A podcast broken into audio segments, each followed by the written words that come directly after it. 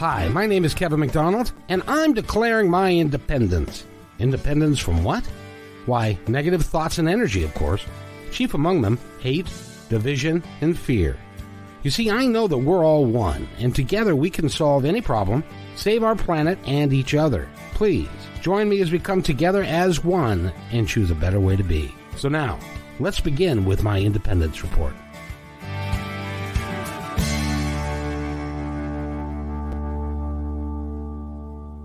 And welcome everybody to my independence report. Eric is on a mission. He A is safari. he's on a safari and he's looking for animals. Mean, I see, a, I see a couple right there. couple Dangerous- animals. I'm Dangerous to be. animals. That's Yes, right. we- Dangerous animals. Yes, and and mean encounters. We're going to spend some time talking about that. But first, you can tell that there are only three of us because one of us is having a really mean encounter with a with a uh, condition that she picked up oh about six weeks ago, seven weeks ago now, and hasn't been able to shake it because she's not done with it for another seven months, and uh, so she is um she's away from us. She may uh chime in with uh via comments but uh she, that, that's kayla may and and congratulate her and wish her well all at the same time because she is uh, pregnant and for her as happens with some people pregnancy can be a rather negative experience if you get to throw up every day and you can't eat properly and all that kind of so it's it's tough. So we've she's given her we've given her an excuse to to beg out for at least until she feels better which we're hoping is going to be soon but it's kind of tough. But uh eric hall is here. Eric nice to see you and matt shea is here matt shea you're a beautiful man it's it's great to see you and let's see and oh and kayla may is There she is. and Hey, she- Kayla. uh, she, her she, pretty self. Yeah, well, you know those things happen, and and we're we're glad that she's participating with us today because uh, she may have a story or two because she lived in the she lived on a farm when she was growing up and and the backwoods and that kind of stuff. So, um, and um, she says, you know, you're you're the uncle to her unborn child, you two, and apparently me too. So that's that's I'm certainly we're not the father, fortunately, um, but uh, it works out really well. So, Eric, this is your idea. Tell us your idea. Animal encounters. We- we've all had them, both wild animals and, you know, domesticated. And uh, it's wonderful. Uh, you know, animals, how do you beat an encounter with an animal? Is there any better creature to come upon and have a moment with than, you know, even your own cat or your own dog? Who knows you better? You know, Oh. seriously. My own my own pets. I've I am a dog person and I love them terribly. Um, um, I'm not so much of a cat person like you are. Um, Yeah. you're, you're you're much more of a cat person. And and Matt, I'm not sure we've talked about it. Are you a cat or a dog person? I lean towards a cat, but I immensely love both of them. Mhm. Cats have that mystique where they know what's going on. A dog is that unconditional love child that always believes in you and could never ever reject you or hold anything. A cat, they're kind of mystic. Yeah, cat chooses to care for you or not. Yeah. And they're not shy about showing you. That's right. They'll they'll tell you when they're not uh, when you're not in favor. They'll they'll tell you. Well, and Martha Norwalk, who does, who is the animal behavioralist, the gal that does a Sunday show that I I work with, she says that uh, uh, dogs have masters, cats have staff. okay. That's pretty much it. That's Yep. pretty much it. Cats determine how they're going to behave towards you, and they they and they're not shy about showing you that they're mad at you. Yeah, they're mad. In fact, Growing uh, up, go ahead. No, go ahead. Growing up, we had a funny neighborhood because we were the rambunctious, different, not politically correct family. And the, behind us, there was a family we got along with off again and on again. And then one day we had a stray cat, and it would come and go days at a time. They had the same story because it was the same cat. And then the day came when they were moving, and hey, that's our cat, that's our that. And the thing's as looking cute as possible. How many suckers was it eating off of out there? But it sort of united us on a good note. So those rainy nights, she was with you instead of, yeah, look at it that way. We weren't stealing it. so Oh, um, they know what's going on. Nice. Yeah, cats are something else. We had uh, we had a neighborhood cat when I was growing up, and you know she was a cat. She was one of those rare cats that likes to go for rides. Oh yeah, they, they- I don't know any that do. Oh, she loved to go for rides, and and I'd take her out. She'd ride on my shoulders, you know. So I'd go to the grocery store. I'd keep her in the car, you know, when I'd do stuff. And but she loved if I headed for the car, she would follow me and then jump in and sit on my lap and then look out the window as I drove. Yeah, Wow. she was just wonderful. And it turned out other neighbors, you know, she'd do this to other neighbors when they started getting their car, she would jump in and uh, she would go for a ride wherever they went. And we got a call one day. It, it was, uh, I'm trying to, I think it was Thanksgiving. Uh, one of our neighbors had called and said, Hey, you know, went over to my uh, sister's house for Thanksgiving, and turns out uh, Boogie was in your back was in our back seat. So you know, we'll bring her back after dinner. Okay, you know, that's what Have either did. have either of you guys worked at a fair? No. Well, Kayla has, and she somehow managed to ride a 500 pound pig um, backwards at the Monroe Fair when she was showing pigs in school a, and and stuff.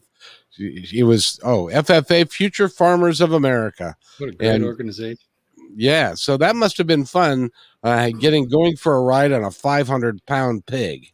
Not all of us can say that. no. Matter of fact, most of us can't. Most of us can't. Oh, So, so Eric, I was curious because uh, when we were talking about this subject, you said you had a dangerous encounter with a beaver. Talk about that. well, I've had encounters with beavers. Uh, one was dangerous, but I won't talk about that one because she doesn't talk to me anymore. But I will, I will talk about, but I will talk about the beavers. Uh, when I was living in Monroe, I was building a cabin out there. And have I told you this before? I lived in, um, I have some property in Monroe, and I was building a cabin out there. And it took me a while. So sometimes I would stay in a tent on the property, and sometimes I'd stay at a buddy's abandoned house. And when I mean it was abandoned, this house, you know, and parts of it didn't have a roof. I mean, it, it was, you know, not good. A whole bunch of cars parked in the parking lot, but that's another story. Uh, One of those eyesore places. yeah, that only Monroe can hold. Monroe is a charming town. I love it out there, but there is an interesting mixture of habitations. Indeed. And this property, it's uh, it's on Woods Lake, and the lake is maybe uh, 100, 100 yards maybe from where uh, I was building this cabin. And when I say cabin, think of a garden shed that's uh, eight by twelve. Yeah, no power or anything. Everything was, you know, roughing it cabin. And at night, because it's beautiful in the summers up there in the woods, and boy, if you get a chance to go hiking during a full moon at night in some woods, I recommend it because you're going to see the woods in a whole different way. There are creatures out there that come out at night and take full advantage of, you know, the moonlight. And it, it's absolutely stunning. But I would take uh, the canoe out at night because up in Monroe, there isn't as much light pollution as there is down here in Seattle. So you could float out into the middle of the lake and you take the stars in, you know, which are numerous. I mean, it's amazing. And this uh, Woods Lake has a couple of beaver nests that have been there for, you know, ever. This is an old, old uh, place. now, when you're saying they're, they're the mounds that are in the in the the water, right? That they they live underneath. Yeah, they live underneath and they they'll they're constantly building and adding on. And they'll build new nests. So if you're out in the middle of the lake, you know, a beaver will go by and it's pushing, you know, some stick or some trunk or, you know, large branch to take back to the nest and add to it. And uh, there was uh, several times, you know, I'd go out there and watch them and uh, I'd be in the middle and, you know, maybe one of those branches would touch the canoe hit the canoe and the beaver would see that I'm out there and would slap its tail, you know, and then dive right down. And there'd be another slap, you know, across the way wherever it was going. It was fascinating, absolutely fascinating. That's it. You weren't you weren't attacked by the beaver or anything. No, beavers beavers will uh, they'll avoid any kind of conflict with you. They're just absolutely, you know, they're stunning to watch. And you, go ahead. No, I was just going to tell you that. Did you ever did, did you ever listen to the story of Jeff Jeff Foxworthy about the beaver that bit his Nipple his, off. bit his friend's nipple off, and it's like no, O F F off. He bit his nipple off because it was a a a, a um, beaver that they thought had gotten hit, and he picked up the beaver by the tail, and they thought it was dead, and it wasn't, and it and it bit him right there and bit his nipple clean off. Yeah, see, Well, I, got, I I- got both my here. I got both my nipples. Well, good. I'm glad that wasn't you. I would Oh. hate to be bitten by a beaver, man. Those teeth. Now you you know my time I I've talked to, about Kayla being a little salty and being a tough um badass chick. Yeah. Uh I won't touch a garter snake. Gardening snakes as a kid I used to put them in a fish tank and bring them inside. My mother cleaned the house, found snakes all over the house. She was terrified of them. Uh well, yeah. Um, snakes would escape the aquarium and Yeah. in the house. Well, she didn't. She didn't apparently uh, secure them very well, which which brings me to one of my favorite stories. Um, when I was traveling, I had the occasion to go down to Louisiana, Oh, yeah. and uh, uh, I had to spend the weekend there because uh, there was a flight problem or whatever. So I, I was going to stay another week down there and and work uh, the following week. So I figured I'd play golf on the weekend nice. And the we and so I went into there was a golf course that is right down there on the bayou, and it is um, it's a it's a really nice golf course, but it's like it's cut out of the jungle. So you've got the nice fairways and you've got the nice grass and stuff, but on the sides of it is really is forage jungle and stuff. So I, I went there on a Sunday afternoon and I decided I was going to play um, with, uh, and they matched me up with a couple of local guys and they were like, "Well, howdy, how you doing? It's nice to see you, and where you from and stuff." So we get to talking, and we're playing and stuff, and I have got this uh, the bil- ability to slice the ball into the woods. Now in Washington, you slice the ball into the woods, you go look for the ball. And so I am thinking to myself, well, maybe it's not too far into the woods, and I'll just go peek and look for it. And um, and I was walking towards that. One of the guys looked at me and he said, "You know, I don't think I'd go in there if I was you. There's shit in there that you don't want to meet face to face. And like it's a- what? Uh, well, snakes, uh, uh, alligators, Alligator. um, um, other other varmints that they could they can. So he was he was very clear. No, I wouldn't go in there if I was you. That's a bad place to be. And it was like, okay, sir, I won't go in there. It's it's it's a golf ball. It's, I don't want to lose like a leg or something for having a looking for my golf ball. Little banjo in the background playing. Ding ding ding ding ding ding ding ding ding ding ding ding ding ding ding ding ding. Hey, come here, big boy. I, well, you know, it's interesting. Hey, Just real quick, one more story that uh, Okay, I was riding with a, a, uh, one of the other sales reps who happens to live in Arkansas, and we were in Arkansas, Yeah. and uh, we were at Siloam Springs, a city of eight thousand people, and it's right next to uh, the Oklahoma border, and so it has per capita the most tattoo parlors in the country. Is in that right? Yeah, because because in Oklahoma it's illegal. So Wow. they they have a bunch they have a bunch of them right there in Siloam Springs. And I was talking to one of the guys, and he's lived there all of his life. And and I said, "Do you ever go to the backwoods?" And he said, "You mean the backwoods, backwoods, where where people don't haven't been there in a while, and there are people there that have not left there in a long time." Oh, God. No, we don't go there. They they those those people are just nasty and, and stuff. So so that's that's you know the, the um um the movie um uh stuff. Yeah, that's that starts with a D. Yes, it does. You're good at this. Deliverance. Deliverance. Right off the top. See? That a boy. That a boy. Way to be, man. Way to be. You did it, buddy. Uh, no, it was, it, so that apparently is is true. Kayla says, "Here, kitty, kitty." I don't get what that means, but that's okay. So, oh, I, I she forgot to put the lid on. Um, snakes now. I forgot to put the lid on the aquarium. Exactly. So, so Matt, you you're you're looking down? Do you have a, a uh, contribution to this here Well, shindig? I go to ocean shores a lot because it's so desolate.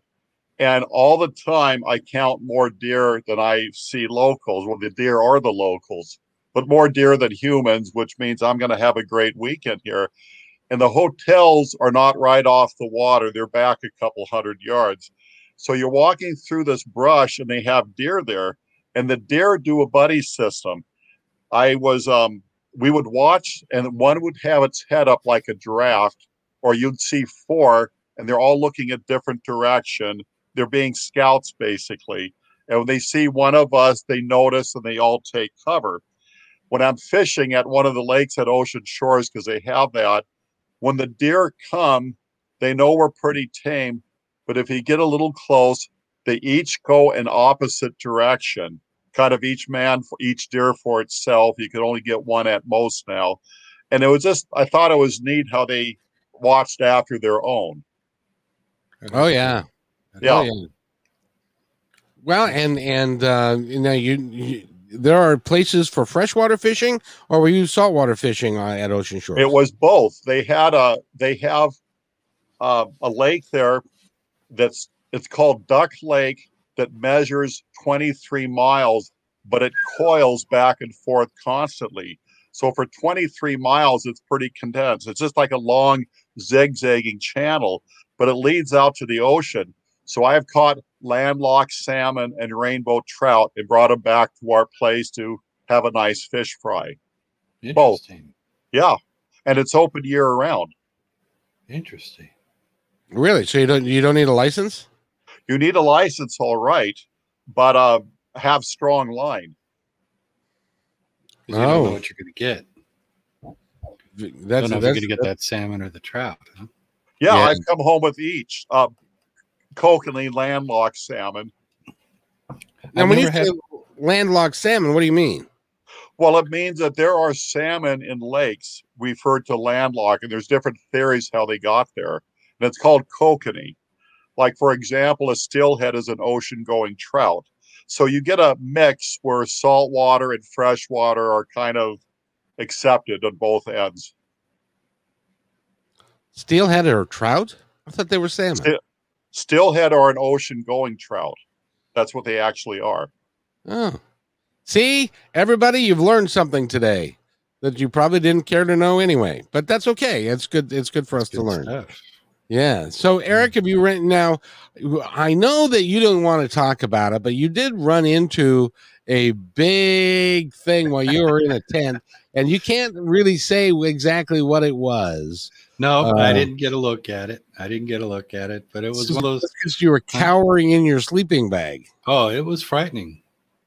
It was frightening um, because the behavior was uh, so odd and so different.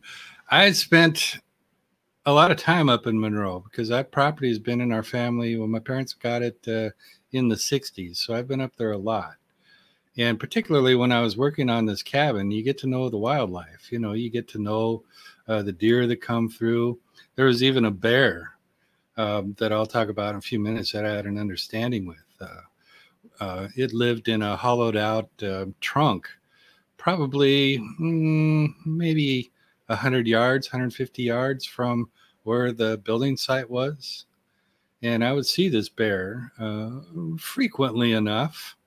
And we had grown to kind of an understanding. And I'd, I'd sit by the campfire at night, and uh, the bear would uh, walk by me and it would always kind of growl a warning, you know, angrily um, as it went by, and and the more it went by, it got less angry, and occasionally it would just kind of trot by, move quite quickly past me, but it would go past. So we we sort of had an understanding of leaving each other alone.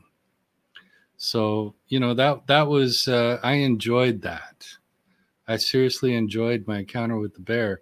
But to get to the point, there was a night uh, I was staying in the tent, and I had left. I had a shotgun by this point uh, because of Monroe. There's there's uh, and there's cougar. There was cougar reported around, and uh, you never know what was going to happen with a bear. I don't think I'd ever shoot anything. I'd shoot it in the air. Yeah, but there are people I was concerned about. Um, because as secure as this property is, and it does, it is uh, well taken care of, but it's wild. You know, there's 365 acres up there, so you can't control all of it. And there was a policeman that uh, liked to run on the logging road, and he didn't have much of a sense of humor but he would run by pretty regularly about 5 5.30 in the morning. I'd be cooking my breakfast making my coffee and you know we'd say hi to each other and uh, there wasn't much uh, discussion but he's always pleasant and uh, professional as he drove, run ran by. And of course i knew the bear what the bear sounded like and i knew the deer that came through and they always avoided you. They always avoided me. And other creatures like i mentioned there were beaver and there were some marmots and otters and hawks and eagle. You see all that stuff. And and over the amount of time that i've been up there i got to know the wildlife pretty well and even well enough to know when i might see them. They all have patterns. And this was about 3.30 in the morning. And the lake would be where i was sleeping. The lake was situated to my right. And there was a deer path that went down the lake through some brambles blackberry bushes and wild bushes. And that trail maybe started, oh, maybe 50 feet from where I was at, maybe less than 35 feet. And to my left would be up a little rise, would be the logging road. And I was sleeping in like a, oh, it was a four man tent, just to give you the amount of size. And that night, uh, I left uh, my shotgun in the cabin. Didn't have a roof at the time, it was just framed and I had a machete that I used to clear brush and all that kind of stuff. And that I left outside the tent. And it was about 3:30 in the morning. And I was tired but not sleeping. And I heard on this trail some steps. And it wasn't the bear because you could tell how the bear for there's a rhythm to the walking. And it wasn't a deer because deers have four legs it was just two. And I heard this, mm, and the voice would change. It wasn't a, mm, it was a, mm. and I heard this deep breathing and this breath. It was voluminous. And it came up uh, near the tent, and I was, what the fuck is that? And I couldn't make it out. And I heard this, and then the tent, something poked in like a finger. And it didn't just, you know, bend, it went in like this, right over my head, like this. And I just froze up. Because who the fuck would do this? Nobody, that's just what I have to say about Monroe. Everybody has guns. So you don't mess around on other people's properties because you will get shot. And some of the locals will tell you don't don't go over there without letting people know because you'll get shot. And we have this is shared property. We have signs everywhere, private property, you'll be shot. Don't don't come in here. So I couldn't figure out what's going on. It wasn't a deer that was poking this in. And this would be so uncharacteristic of the cop of what I knew about this guy. He would not play a prank on me like this. So I was absolutely frozen in fear. And as this thing breathed heavily and made these grunting sounds, it uh, walked back towards the lake again, down that trail, rather quickly and went through the brush. You could hear it kind of moving and then through the trees and up uh, up towards the lake and out. And I sat there for a while, wondering what the hell I was going to do. And I waited for the sunlight to come up. And so it was probably about 4:30, quarter to 5 when it started to get lighter. And I didn't hear anything for a while. In fact, everything was quiet for a while. And the birds were a little bit slower to making their sounds. Because there's a lot of birds. I love it up there with all of the birds uh, that start singing in the morning. It's it's amazing, and they were quiet for a while. So, about a quarter to five, I, I worked up the nerve. Well, my bladder decided that uh, it was time that I go out, regardless of what was going to happen. And I grabbed my machete, and this was before I really understood what a Bigfoot was. I didn't really know. This is before my awareness of it really happened. So I didn't really think to look around. I didn't think to look for footprints. I didn't think to look for anything else. I had no idea what this was, just that it was big. It was grunting in a way that I could almost understand what it was saying. And I was terrified. I didn't smell. I didn't smell anything. And I don't know why. Well, I don't have a very good sense of smell. You know, I know there's that but I didn't smell anything unusual. So I got out to the tent. I didn't see anything. And I started making my breakfast. I thought, well, maybe it was the cop. You know, maybe he was playing a prank on me. And sure enough, at his regular time, about a half hour later, he comes running by and he's not in the mood to talk. He just, morning, morning, and he just scoots by on his way. About a year later, I was listening to a radio program uh, of a Native American. She would tell stories. And she told this story of a Sasquatch. And in this story, she was talking about some campers that had the same thing happen to them, where something came up, poked the tent, but they got a look at it that, you know, something big in the shadows as it walked away. And thought, oh, fuck. That that kind of makes sense and and a chill went down my spine. But uh, i decided to you know i'm going to look into this. So i started listening to different shows and uh, starting to do a little bit of you know not research but hearing as much about sasquatch as you know i could. And it sort of rang true that it was probably a bigfoot. Now a few years ago a friend of mine that uh, Pam, the lady that I share a house with, she went up there with me, and we were riding our camp uh, in the canoe, and she had this feeling we were being watched. And she's a photographer, so she started taking generalized pictures, you know, around the place, and she said, "You know, somebody's out there," and I couldn't see anything, and just sort of blew it off. But later, it was about a week later after our trip, she uh, sent me this email that said, Look at this. And she had a picture of a Bigfoot. Did she ever share that with anybody? Yeah, I've got it. I've got the picture of it. Wow. And was it was it like in the in the uh, foliage so you couldn't see all of it or was it It was standing? in the foliage, but you can see its face. It's looking at it's looking at it. Might have been the same feller. Quite possibly. Quite possibly. You know, because uh, there's a lot of theories about them that they're migratory, that they move through, and that would be a good place for them to migrate through because, you know, there's a, a lot of food sources and there's room to move around up there. This is Woods Lake. And the other side is, uh, not very well developed at all. In fact, you could walk up several miles and not see another house.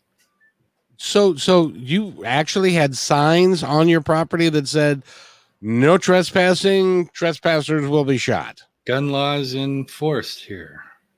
Oh, I'll have to get the right verbiage to you, but it's you know they have guns up there.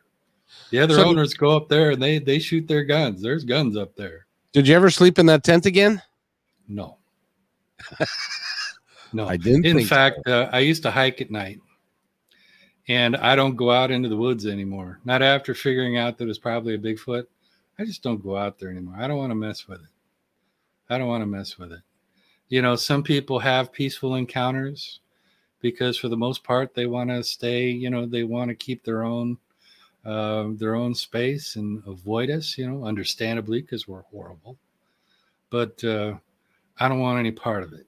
I don't want to make that eye to eye contact. I think that eye to eye contact would be more horrifying to me than having them uh, grab me and, and hit me against a tree, you know? Yeah, no, I, I, I agree. Matt, have you, uh, I know you're a ghost guy. Have you ever studied uh, a Bigfoot at all? I have studied them to try to decide if they do or do not.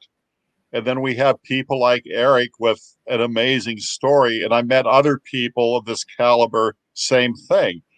And so I don't know if they do or do not exist, but I want to learn more. I want to hear more. My understanding is that they have an unforgettable scent to them that the reports I've heard, they say that comes with it. You did not, however, catch anything. But um, I've been at campsites where people were telling me they did see one and it was not a bear on its hind legs, and they would talk about it, and that they're basically very sophisticated, a different kind of human form, so to say, a higher level of intelligence that we give to most animals. And for that reason, they survive very well undetected.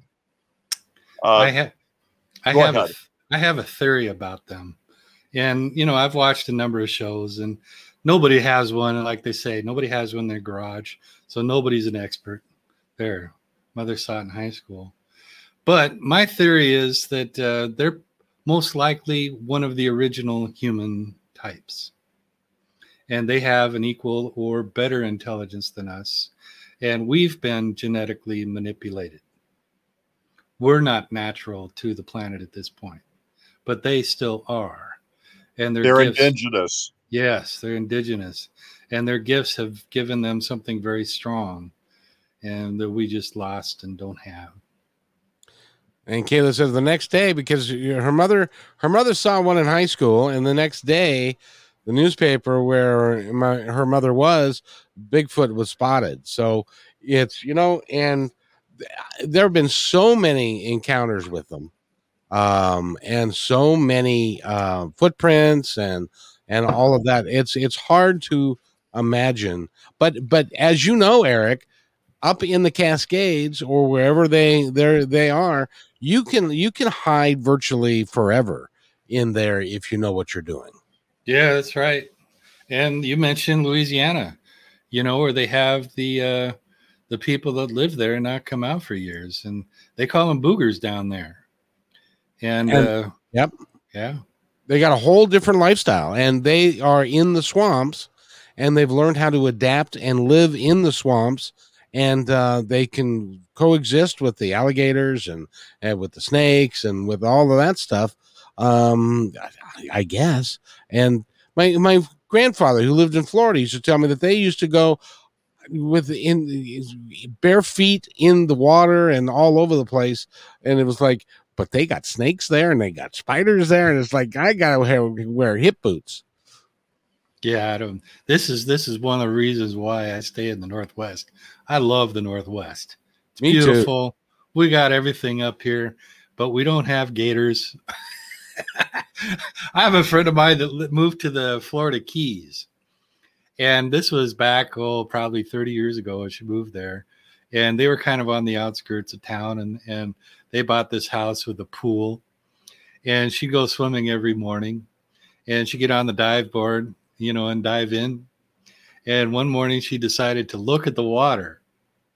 And she saw that there was an alligator in her water. Oh so she didn't dive in. She had to call the service. They actually have a service where people come out and, and pull their pesky gator out. Yeah, and and of course now we've they've got the bigger problem, which is I didn't think there was a bigger problem than than an alligator, but now it's the uh, the boa constrictors that got released into the wild that are not indigenous to the area, and they are causing major major havoc to to the alligator population as well as all the other populations down there. It's amazing. Jackasses. Jackasses. Yeah. And Kayla, Kayla May says that we are the only ones that wear clothes here.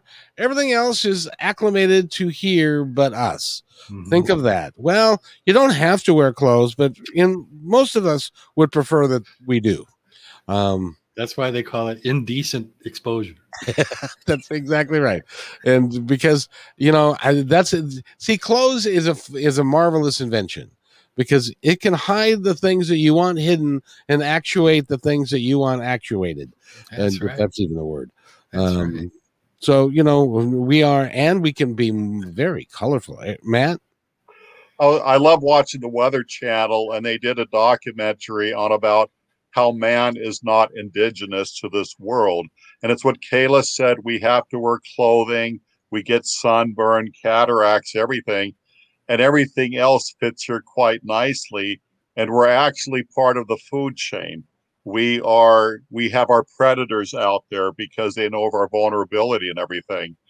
And just what we have to do to survive as people and it was just an amazing documentary but it's what you two are saying and i can only agree with it Ooh, I gotta see that. Yeah.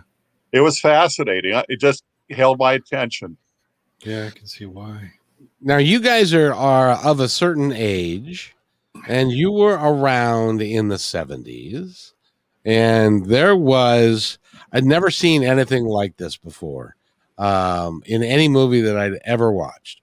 And that was um, we went to see we went to and they for those that are a little younger, there used to be these things called drive-ins. And Oh, what yeah. you would do is you would go to the drive-in and you would watch the movie, at least part of it. And when it got dark, anyway, and that's a Now- whole now- Kay- Kayla, a, a drive-in is an outdoor theater with a big screen, and you And- drive in your car or you know station wagon if you're you know or van if uh, you're on a date, and you'd pull up and and they would bring food out to you, or you would go and get food and bring it back to the car. And Some you people watch movies. That's right. and Some people what- watch movies. Yeah. And one time I was at this drive-in and and I saw this film called Jaws. And so it was the first time I'd ever seen anything like that ever.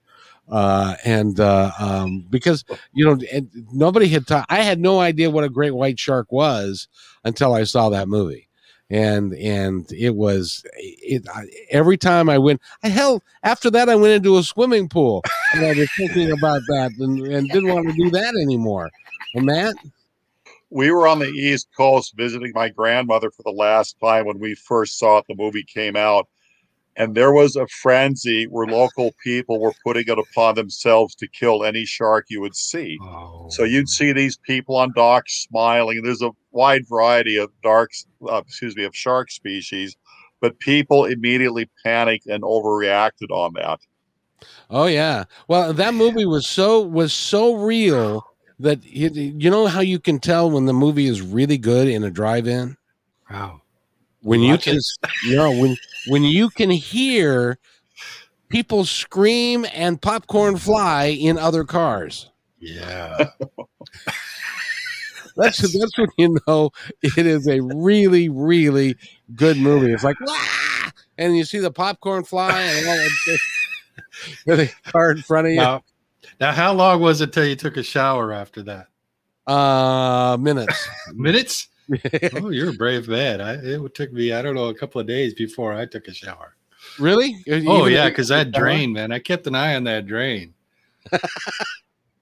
Well, and that that's see, we're lucky here because we don't ever have to um worry, at least I don't think we do, that when you're in a hurry to take um a, a number two and you and you lift the lid and there's a snake in the, in Oh, the man. can you can you imagine? I don't think I'd, I'd I'd ever go again, Matt.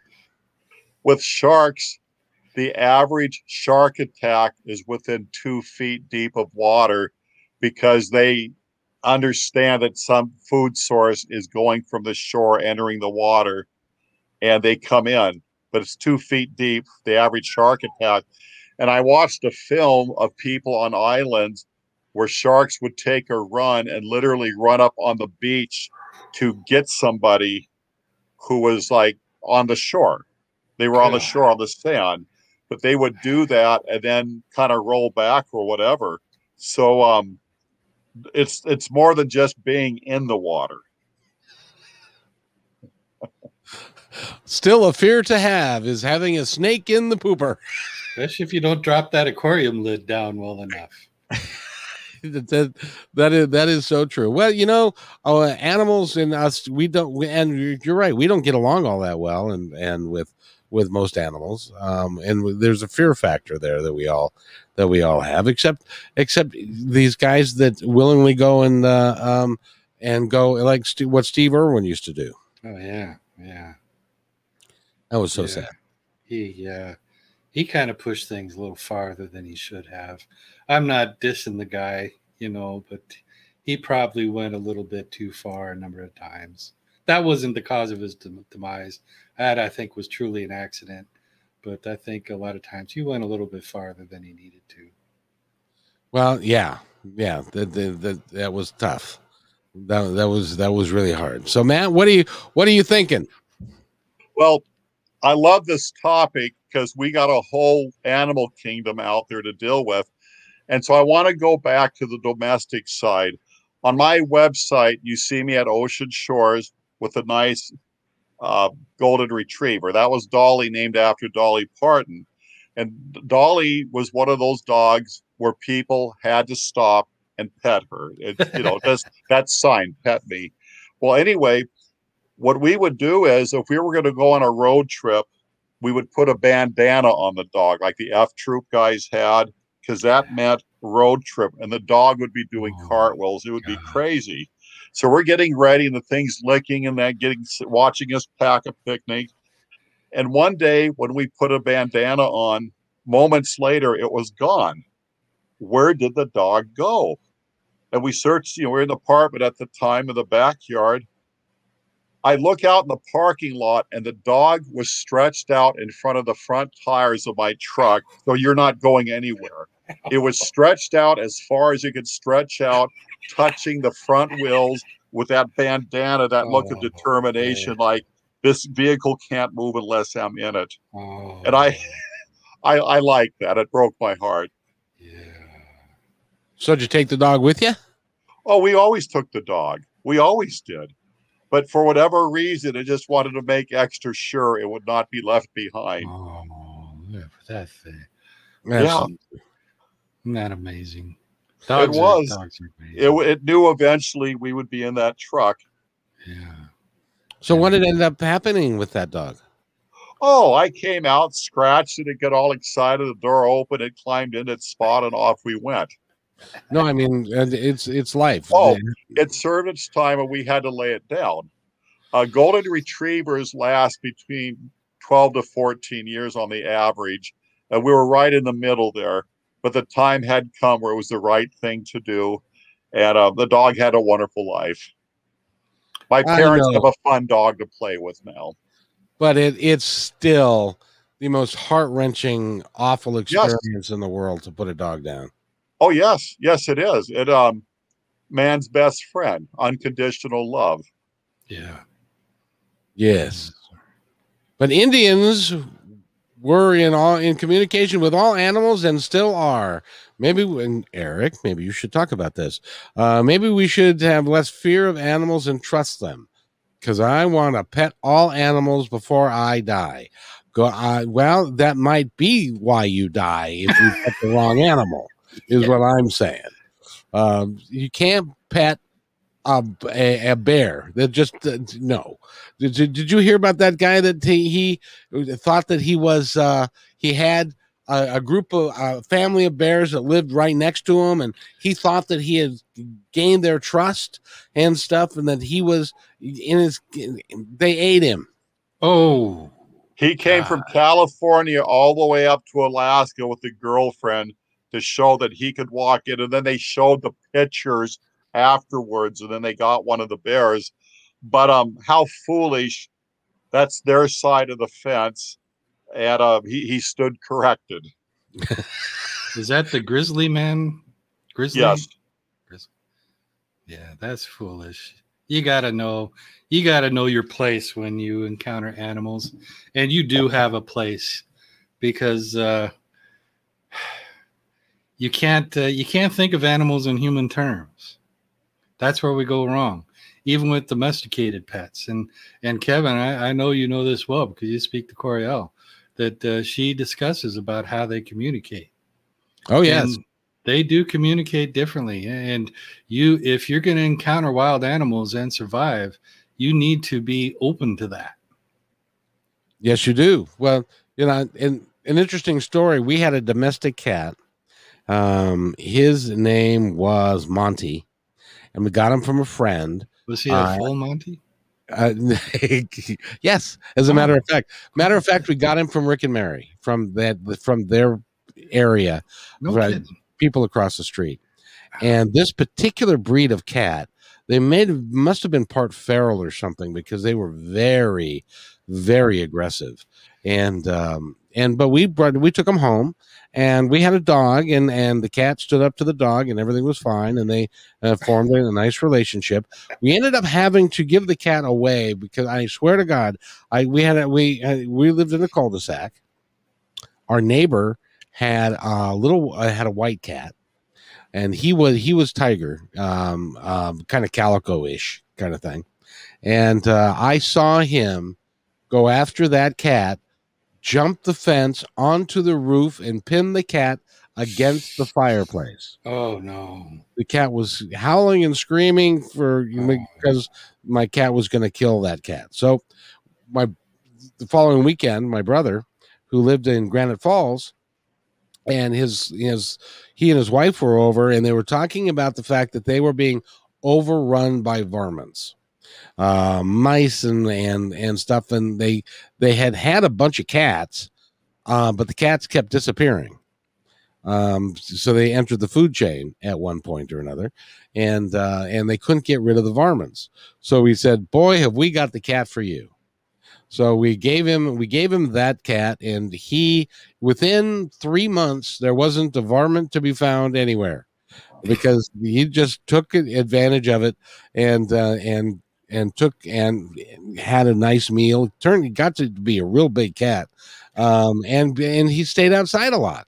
And so one day, as my brother told it, um, he was he was naked in bed, uh, sleeping, and he hears and the cat's outside, and he hears this horrible, horrible noise, and it's the cat screaming at the top of the top of its lungs, and uh, and so he goes downstairs because he lived in a lot that the bed was in a loft, and he, and he opened the door, and the cat comes screaming in at at full speed, and then my brother uh, shut the door behind him, turned around to look at the cat, and he heard this ba bump.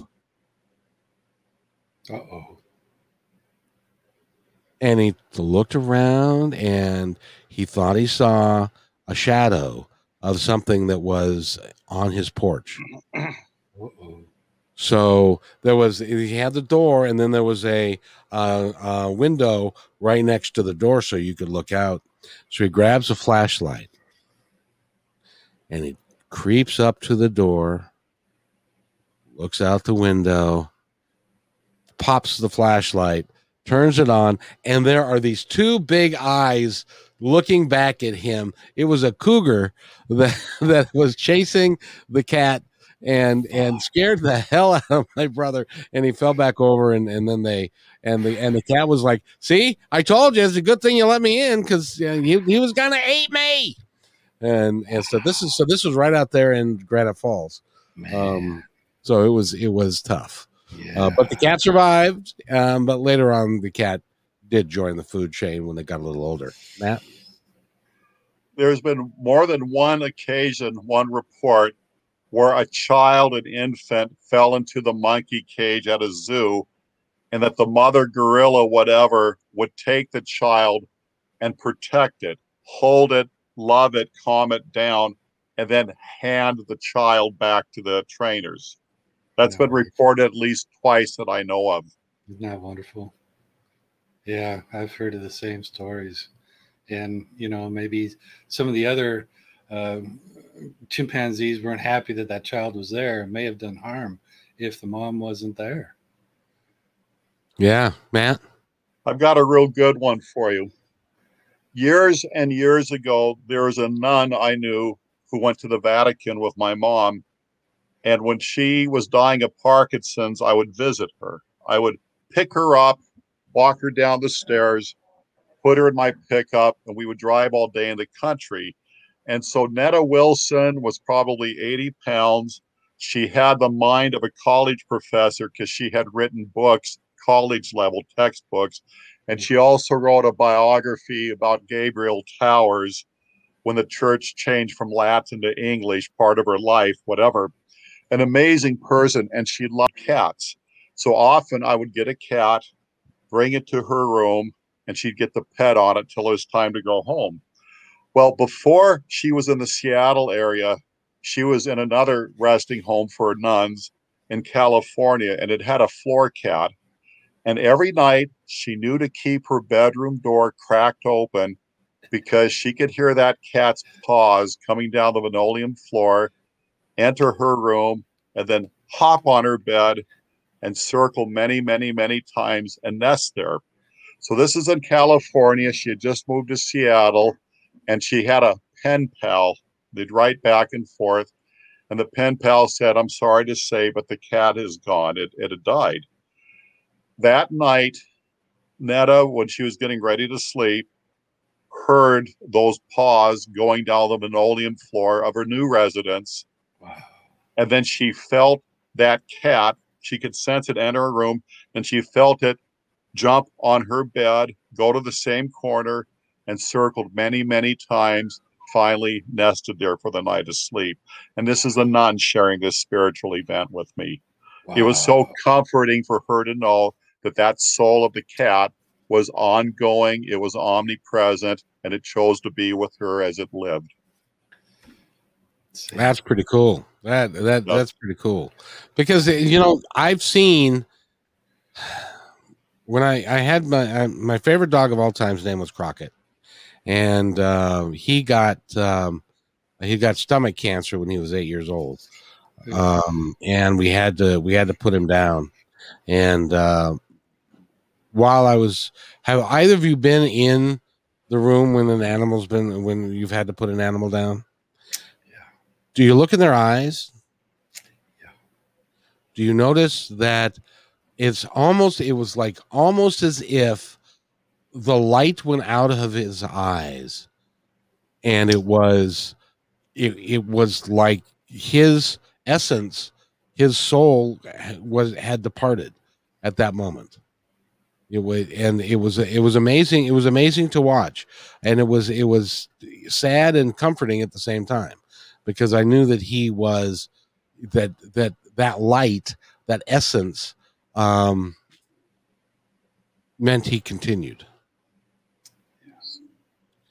and and the other thing is, have you have you ever? Now they don't do it as much anymore, but when I was a kid, they used to have open open uh, coffins for memorial services. You know, yeah. they don't do that so much anymore, but in those days they did. And no matter what the people tried to do, they could not give the people that I was looking at. I, I don't know if you guys have ever experienced this, but the people that I remember my grandfather on one side, my grandfather on the other side. They had a particular way that their face looked when they were alive, and when it, they could not re- duplicate that look. Oh, no matter what they did, they they could not make them, and that's part of being alive, having a soul, and being part of it because that's that's the connection that keeps it all together. Does that make sense to you guys? Yes, my ex-wife had an open casket, and um at for a memorial and nobody could recognize her and it's exactly what you were saying well they've they've she also didn't have that facial expression that punch of joy that her body reflected through you know facial expressions and so forth. We also weigh we're also a little bit lighter after we pass because they've actually studied this. And there is a we weigh a little bit more when we're alive than when we're dead. And you can't explain that No, without talking about you know the life force. And I there there is there has to be, you know, I, maybe maybe it's wishful thinking, but I can't believe that that that we just cease to exist. No, I think it's ongoing. You know, who was it? Uh, Einstein was talking about energy doesn't end; it just transforms. Exactly. You know, so we're subjected to the laws. No, no matter what our arrogance says that we're not part of the animal kingdom, um, we're still part of. You know, we're still part of the energetic process that holds the universe together, and there's no escaping that. Exactly. Matt, any idea? Any thoughts? Well, I agree with that. We've been on these topics in other shows, but when my dad, his last few years, two different times, he was clinically off the charts and came back. And the first time he said he was talking to his mother, I knew mom was always there. And the second time he saw the family gathering around sad, and he said he felt guilty about it. He said, so he just thought he would come back and do it another time. And I said, thanks, that's big of you. Oh, don't worry about it. And then he forgot about it moments later. But the nurse said, here's the catch. He was clinically off of, you know, flat lines. He was gone by our definition. And he picked everybody in the right spot, including people who entered after he was gone, supposedly, and just verify. But it's what we're saying. Uh, all of us get that feeling that that loved one played a role in something that just happened. It, it could only have been them. Can only been them, and and they animals know when it's time. I'll, I'll share about my last cat. Yes. That was uh, this is probably one of the most heartbreaking moments that I had to live through, because uh, I was living up in Monroe, and she loved being with me. She would when I'd go up to Monroe on the property, uh, I took her up there, and she would hang out. Uh, she'd sit on the wood pile and she'd watch me do my work. And she wouldn't venture too far. She always stayed in sight because she was an older cat. She'd know that I'd protect her. So she always kept me in sight. And when I slept in the tent, she slept in there with me. And when I go back to the, you know, the my buddy's house, she'd she'd go with me, and she always stayed near. And we were, you know, great friends. We'd communicate, uh, you know, how it is when you have a pet. And she was old. She was about 20, 21 years old at this point. Wow, that's that is old. That is. I think when animals are happy, they stick around. They stick around. And she was living a good life. Yeah, but she did get sick and her kidneys started to shut down and she started to go blind and it became difficult to take care of her and watch watching her shrink. You know, old cats get small and they lose weight and their skin sort of hangs in funny places and they show their age and it was heartbreaking. And I knew it was time to put her down. But there was no way that I had it in my power to do this. And I just looked at her one day because she was beaming at me. And cat owners know what I mean when I say beaming because they sort of beam at you, you know, they, they watch you. And if you lock eyes with them and if you know them well, you know what they're telling you. And she said, she was telling me, it's time. And I knew what she meant. And I heard, I heard her say, it's time. So I waited one more week. I said, Kayla, Kayla, one, one more week, and I'm going to take next weekend off, and I want to spend the time with you. And she she rested at that point. She she beamed at me and, and she laid down and she kept me, you know, she looked at me for a while. Yeah, Kaylar. And the next weekend came and uh, true to my word, I spent the weekend with her because I kept groceries there. And we just spent the weekend. I was painting at the time. And I'd sit at my easel and she'd sit at my lap. And we spent the last weekend together. And Monday morning came. And I had called a, a vet to come to the house, my buddy's house. And we set up the kitchen table. And we set it up so that uh, we could put her down on the table. And Kaylar knew this was our last weekend together. And she spent the time on my lap that she could. Um, she spent uh, every moment we spent together. And when it came time to pick her up on that table, you know, I hugged her for a while. And she purred her soft purr that she always did. And this uh, veterinarian I'll always remember because I was uh, a weak old fool that did not have strength. But I held that cat and I saw her eyes go out. And I said, Oh my gosh, she's gone. And I knew the moment that she left us. And I started shaking and I couldn't stand. And that uh, veterinarian was so kind to me. She just uh, she hugged me and held me up and helped me sit down. Absolutely wonderful. And I took a couple more days off. I called my boss the next day, who is also a cat fanatic. And he says, Yeah, take the time that you need. And I took two more days because there was no way after doing stuff like that, when you lose your best friend, there's no way you can face the world with any confidence that you're not going to break down. Mm. I'm still on the verge now. It's impossible to let somebody go like that. Yeah, we had several moments. We had several moments when we could communicate. When I first got to know her well, because she was kind of, I named her Kalar. For anybody that knows Star Trek, that was Worf's mate who had kind of a sense of humor, was uh, a little bit aggressive and a prankster. Uh, that that was uh, K'Ehleyr, and she would uh, sometimes when I'd go up and downstairs, she would be hiding under the stairs and attack my ankles and run, look back at me, and, and you know that sort of smile that they have. She'd always do stuff. She was a very playful cat, and we connected in a lot of ways. Um, so I made a lot of connections with her. And that was out of the number of cats that I've had to put down in my life, all of them difficult, all of it horrific. This is probably the worst uh, and most difficult thing that I had ever had to do. It's it's really hard, Matt. I volunteer for seniors a lot, and my friend Ella was a cat lover. She had ferals, and she had one cat named Phoebe that was up there, like around 20 years, I believe. And Phoebe was fighting to stay alive to please Ella. And Ella was holding the cat, and she said, Phoebe, it's okay. You can go now. And Phoebe just acknowledged and relaxed. And then, how you described that light, she witnessed that.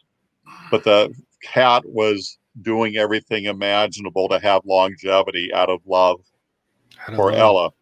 Yes. When they're happy, they stick around. They stick around. They know they've got a great friend and they they know they make your life good and that's what they enjoy doing and they know they're going to be happy and safe and uh, they're enjoying their time so they stick with you and they communicate with you if you listen and watch you know if we, you listen oh go ahead go ahead matt my I'm the youngest boy, youngest of four boys, second of the youngest of six kids. And my brother Frank and Dan were coming home from grade school, and a kitten followed them, and they detected that. So Frank picked up the cat, brought it mm. home, and we declared ownership. And he named it after his best friend in school, who was Preston. So Preston made it to about 19 years. I was a senior in high school when we had a layer down and she had seniority. She'd been a member of the family longer than I was. But what Preston would do is when we were growing up, she would sit on the front porch like the RCA dog. And it wasn't until the last one of us children came in that she'd walk right behind. Oh. If there were just five of us out, it would just stay there raining.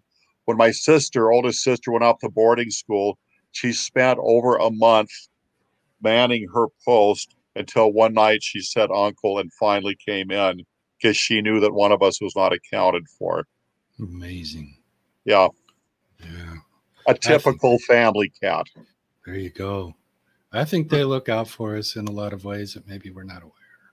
They know about yes. us. Yes. Yeah. Well, if you listen to Coriel or if you listen to uh, Kayla, they'll tell you that they're they're psychic.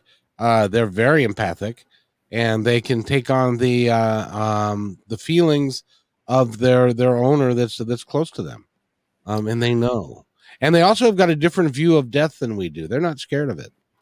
They, yeah, that, that pisses me off. okay. yeah. yes. A very good friend of mine from the job I retired from unfortunately, he lost his son when his son was 19, I believe. And his son had they the family had a cat, but they said it was Alan's cat. And the mom and dad would just feel that Alan was in the room, and they'd call out to the cat, and the cat would just kind of sit there, sniffs, move around, and then it would just leap at an at an angle as if he was trying to get a moth or something.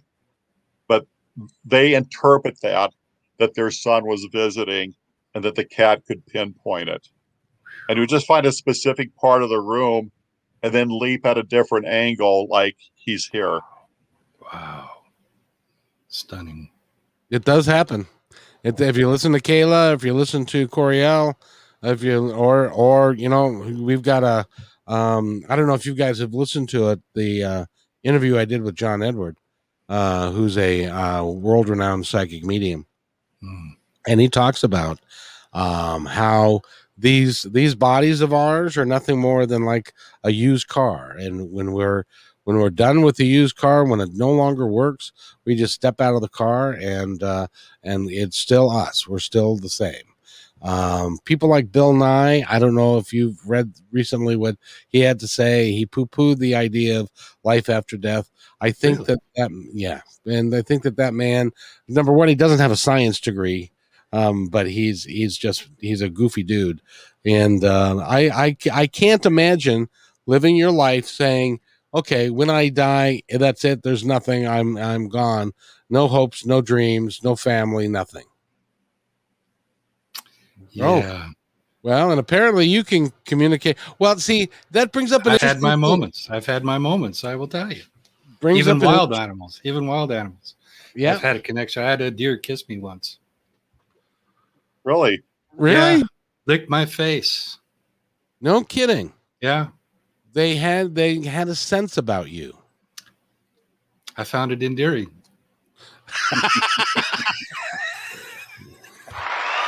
Thank you. Oh, that's Thank you that's very very much. good. no, but animals animals live their own lives. They have their own energy, and if you can tap into that, it's uh, you know, I, I think it's a feather in your hat, so to speak. I, oh no, I my agree feather's more. gone. Oh, there Uh-oh. is. There it is. Oh. There you go. There you go. You know, the one thing that uh, um, the one wild animal that I'm very interested in are crows. Oh man, yes, I got a great story about a crow, but go ahead. A lot. A lot. Go on. No, it's just just the fact that we are just now finding out how intelligent these things are. These crows are. They can they have a memory that they can they can remember you from 10 years ago, they're saying. Anyway, go ahead with your story. Eric. They're on. Well, I've got a couple of stories about crows, but I'll stick to the big one. When I was doing design work, there's a house out in Bellevue that um, I was the old project manager of. So we were building this house for a client, and I'd have to go out there and you know look at the progress and you know write up reports and cover everything, make sure everything was going as it was supposed to. And they were framing this house, and the contractor was calling me and say, "Hey, we got uh, we're running a little bit behind. We've had trouble with a crow." I said, "Crows made you run behind?" He said, "Well, you know, not bad, but uh, it's harassing the crew." And a couple of the guys are, are saying that they're not uh, not going to work on this site, so I've got to hire some new framers. They're going to be out here tomorrow. And I said, "Oh, all right." So I went out to the site and sure enough, there's a crow flying around harassing the, the people that are working on the house. And it would swoop down and they'd duck, you know, try to avoid this crow that would scream at them as they'd come by. So I went out there and the crow, of course, swept down and I didn't flinch. I just stood there. I didn't move. And I wasn't wearing a hat at the time, just and it landed on my shoulder and you know i looked at it and it cawed pretty loudly. And i you know greeted hello how you doing? You're causing some trouble man. And we had a little conversation. Some people were trying to work what's up. And i was in the impression this was one of those pet crows and it was just looking for some human companionship. And people didn't understand because you know not many people know that crows make great pets. But I understand they make great pets. Don't do that to a crow. But I understand if circumstances uh, create that create that circumstance, then wonderful. But I think in this case, uh, this crow had befriended some human beforehand, was just looking for some human companionship. So I walked around, did my job, took measurements, make sure everything was going well. And it was time for me to go. And I told the crow, hey, man, it's time for me to go. And, you know, I, I kind of, you know, put my hand there and it pecked, you know, lightly on it, like, no, you know, or, you know, checking my hand for food. And I said, okay, you know, I'll get the idea when I get in my car. So I opened my car door and I, I, I stepped in and the crow didn't get off. And I said, okay. So I started up my car and I open up the windows thinking, okay, it'll fly out as soon as I start moving. So I start down the road kind of slowly and the crow is hanging with me. And I'm starting to approach the freeway. The crow is still there. And I'm thinking, well, what the hell am I going to do? So I rolled up the window because I didn't want the crow to fly out when I'm at freeway speed. And I thought, okay, well, the crow will get frightened or something, and it will fly out as soon as I cross the 520 bridge. I'll just pull over to the side, open up the window, and it'll fly away. So I go across, and this crow makes himself comfortable. He's happy to preen, you know, and then he's looking out the window, and I'm just going down the freeway. He's perfectly calm to sit with me. So I make it home this is probably a 35, 40 minute drive. And I pull into my driveway and I put the window down. The crow does not get off. So I grab my uh, briefcase and a couple of other things that I had and I head for my door. And I'm thinking all the time the, door, the crow is going to fly away. I open up the door and uh, Kaylar meets me and goes, what the fuck is that? And she run she runs under the bed you know, just get away from this crow that just goes ah! like that at her. So I walk around the house with this crow Well, I put down my stuff, get myself a drink of water, and I go to the bathroom. The crow is still with me. And I go out to the deck thinking, okay, well, now the crow will leave. So I open up the door, I step out on the deck, and the crow hangs with me for a minute. And then it flies to the fence, and I can see it sort of getting its bearings and it looks uh, towards Bellevue, looks back at me and goes, ah! and it f- flies off. Stunning. That, that's a great story. Isn't that amazing? And uh, Kayla's got another one too. Working in Woodinville ta- at the Woodinville Taco Bell. I can't believe she worked at Taco Bell. Uh, I called him the crusty eye crow every day for my lunch. He would sit oh. by me, so I would feed him and eat lunch with the Crow. Can't get um, better than that. No, you get better than that. When when I was at uh, uh, driving a bus, there was a gal that used to take uh, Ritz crackers, and you know the round Ritz crackers, and she would throw like four or five out, and a particular crow, not wanting to leave them for somebody else, would actually stack them. oh my god! was smart enough to stack them up, four or five, and then fit it in his beak, and away they went. Um, it's amazing, Matt. At one time, scientists said the distinction between men and animals is that mankind builds tools to serve them. And then one day they saw a crow with a long piece of wire. It bent the end of the wire, so it's now like a hook it grabbed the opposite end and flew on top of a pop bottle and used that wire with the hook to get something out of the bottle and eat it. And so that blew that theory. Uh, the seniors that I deal with, they do an awful lot of reading.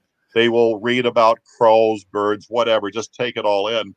And this one senior was so thrilled to share with me what she learned about this book about crows. She said, among other things, crows hold their own court system. If somebody mm-hmm. is a bird or whatever is guilty of an infraction, they hold court and address it accordingly. But they have their judicial system, so to say, their set of laws. So what what what can how can a crow break a law? What would be some of the laws? Do you have any idea? Eric, Eric, you seem to catch on to this. Maybe you could word it better. It's um go ahead. Well, um, my experience with that David Childs. Are you guys confirm, con, familiar with David Childs? He's a behaviorist, wildlife No. behaviorist, Mm-mm. and he he writes about uh, wildlife encounters.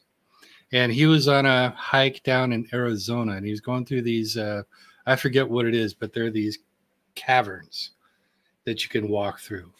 And he was back pretty far, and he came into this uh, probably a couple of miles in, and he was going down these narrow car- corridors and he was down probably he describes it as uh, i think it was about 75 feet below the level of the the top of the caverns there and he turned a corner and came across this long aisle and there were crows on both sides of this cavern like hundreds maybe even a thousand crows.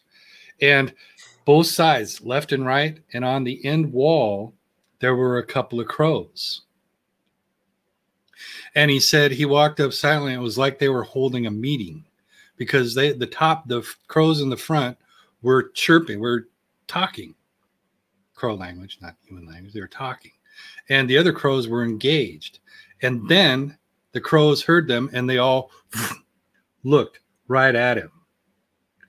All of these crows, hundreds of crows, looked at him, and he said it was spooky, and he backed out, and he backed out they're smart. They got something going on. In fact, um, a good friend of mine worked for Pacific Raceways, and they bought this. Uh, they bought it from the previous company back. Uh, I think it was around the 2000s. I can't remember the date. And one of the big issues up there that uh, customers would complain about was all the garbage that was caused by the crows because they would fly down on these trash cans and then spread garbage everywhere after the races. So you're trudging through the garbage.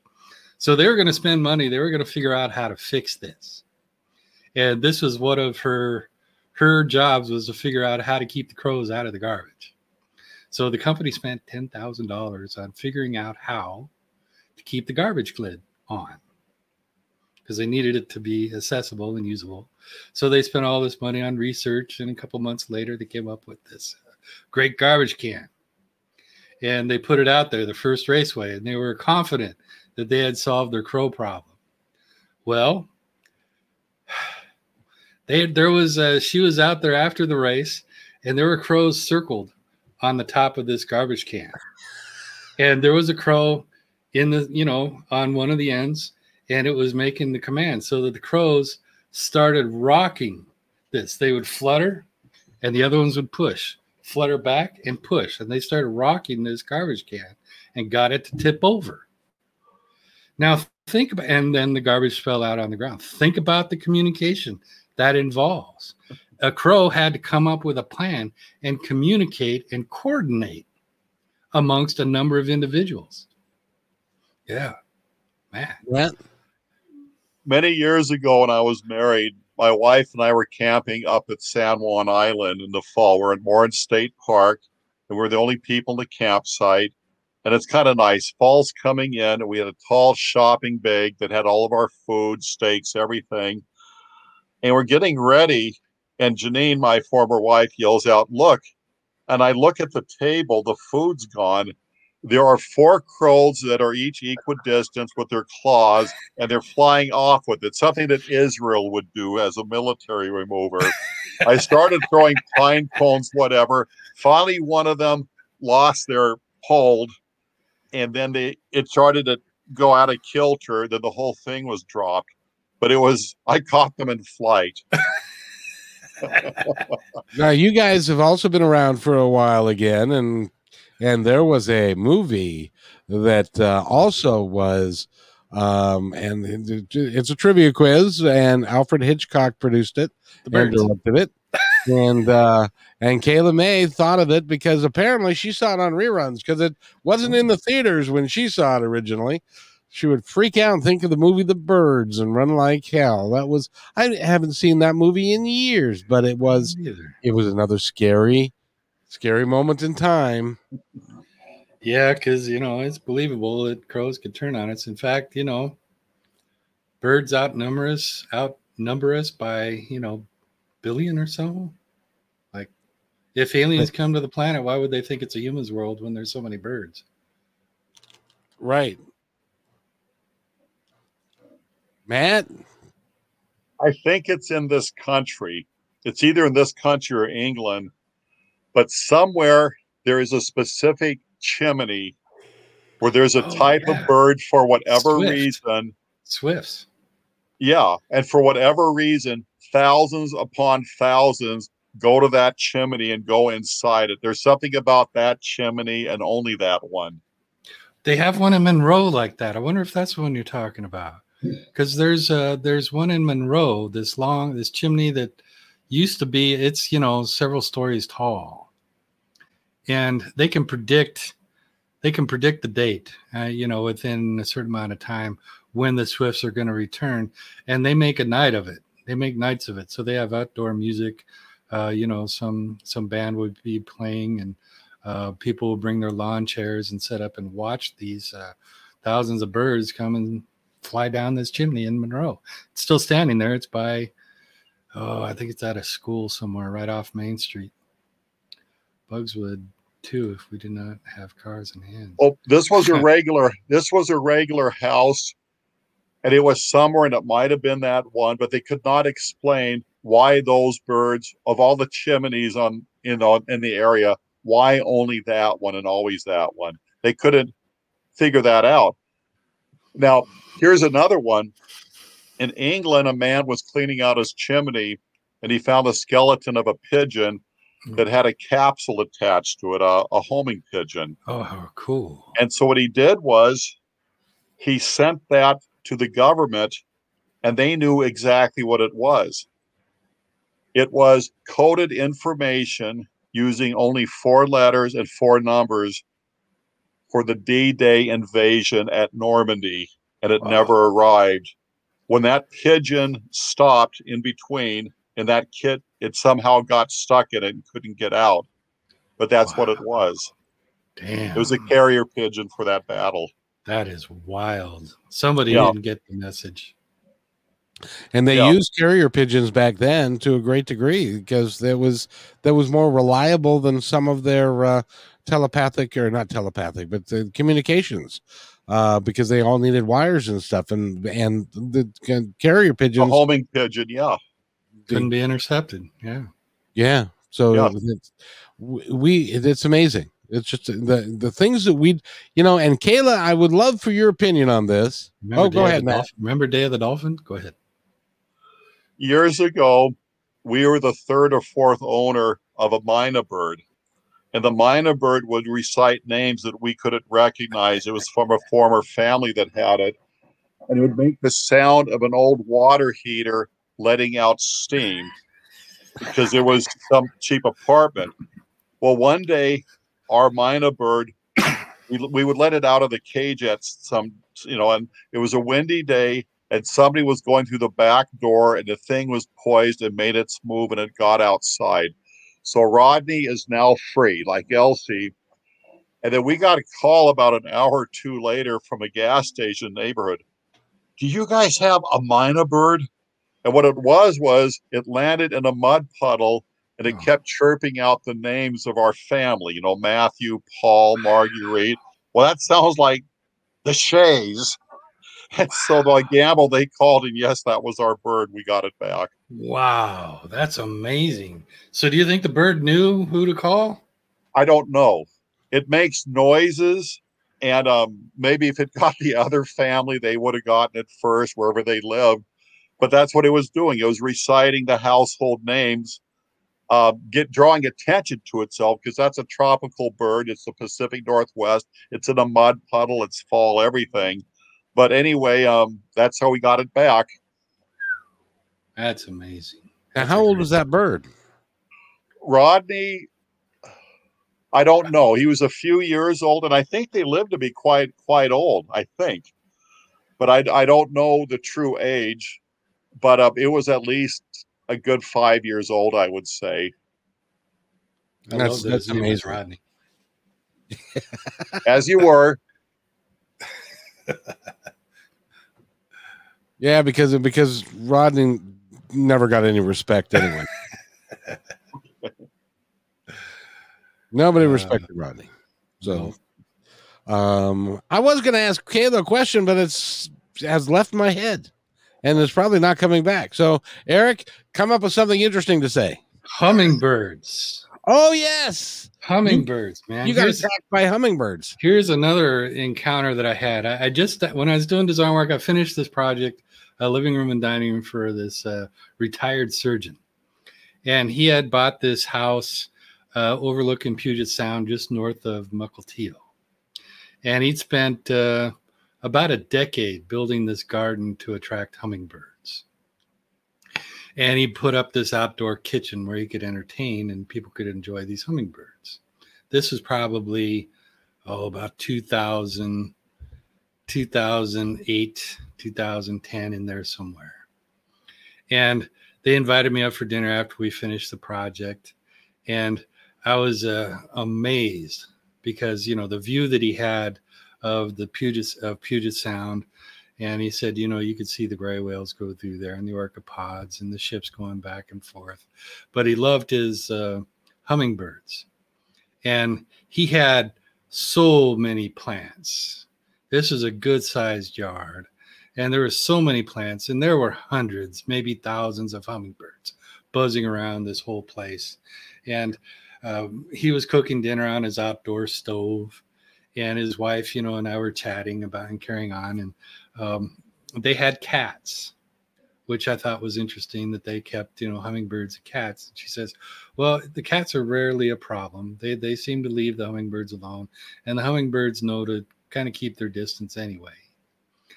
So, I was sitting in front of a sliding glass door.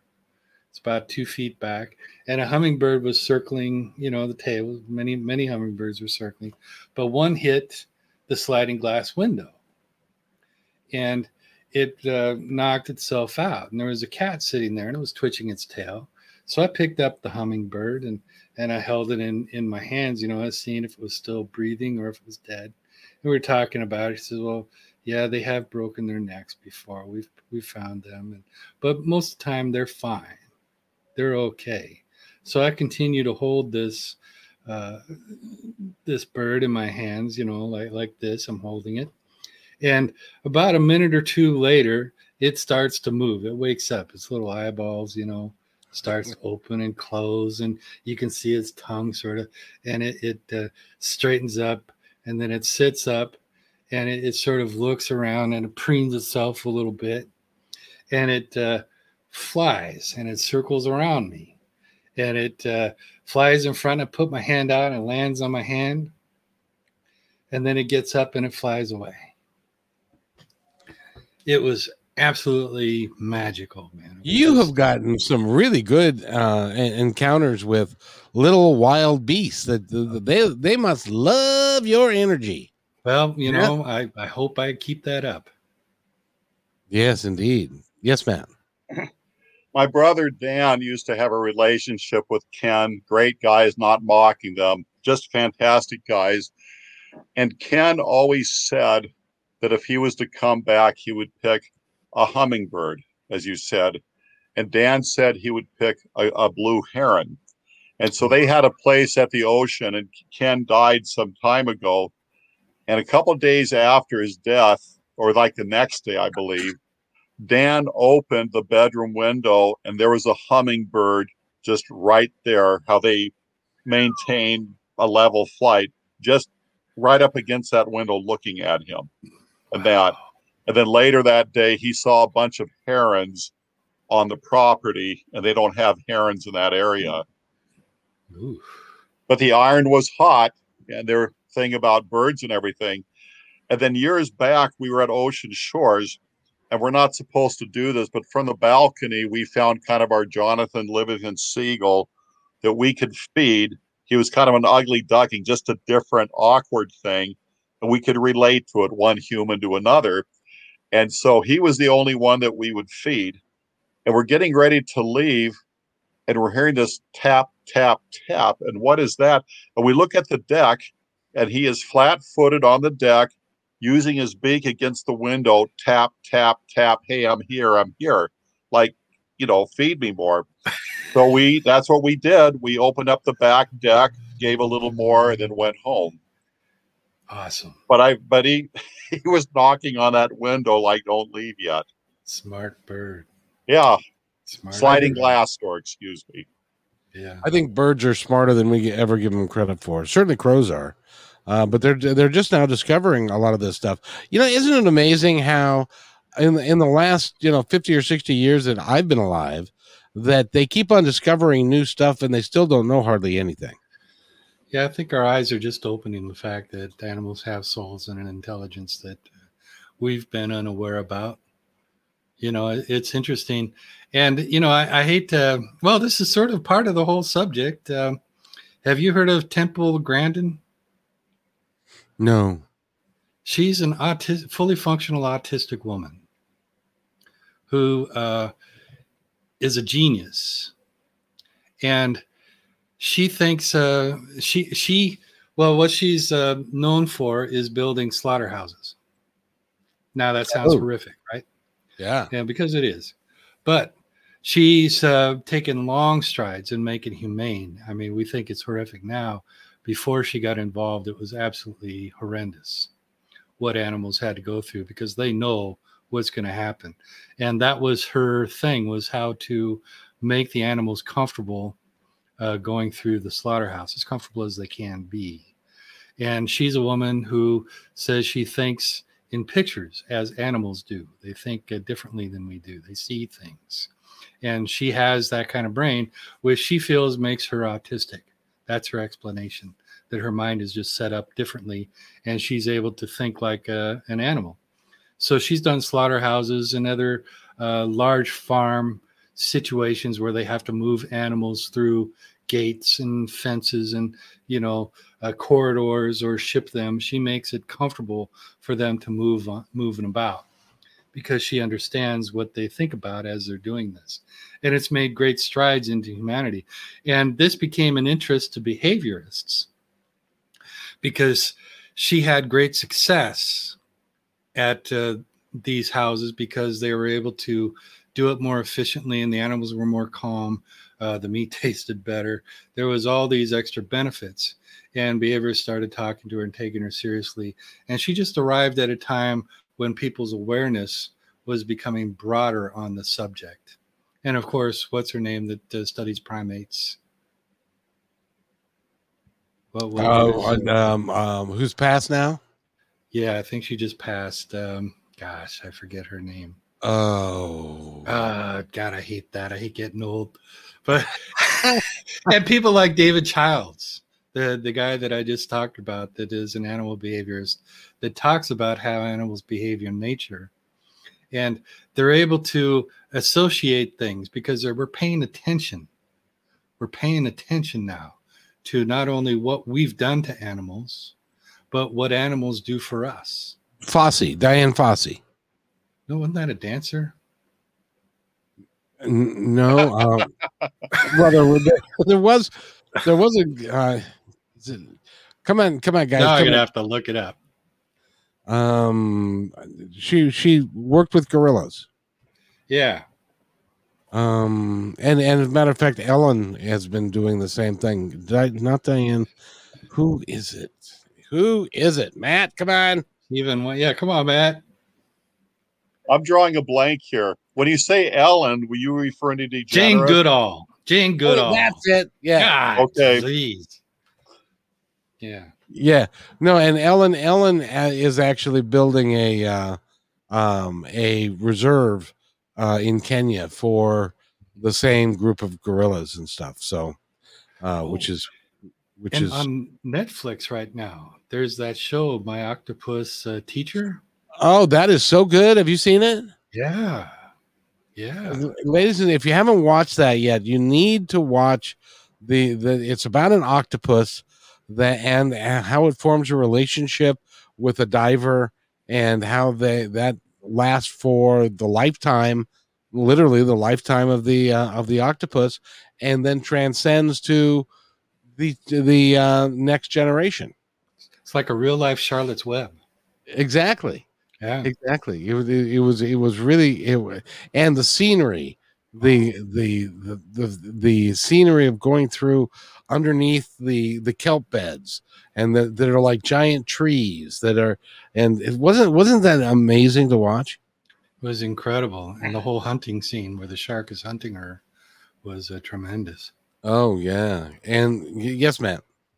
What's amazing about octopus is I was reading up on them, and they say an octopus is not indigenous, that they do not derive from any family tree here, and that like a human being, they were placed here.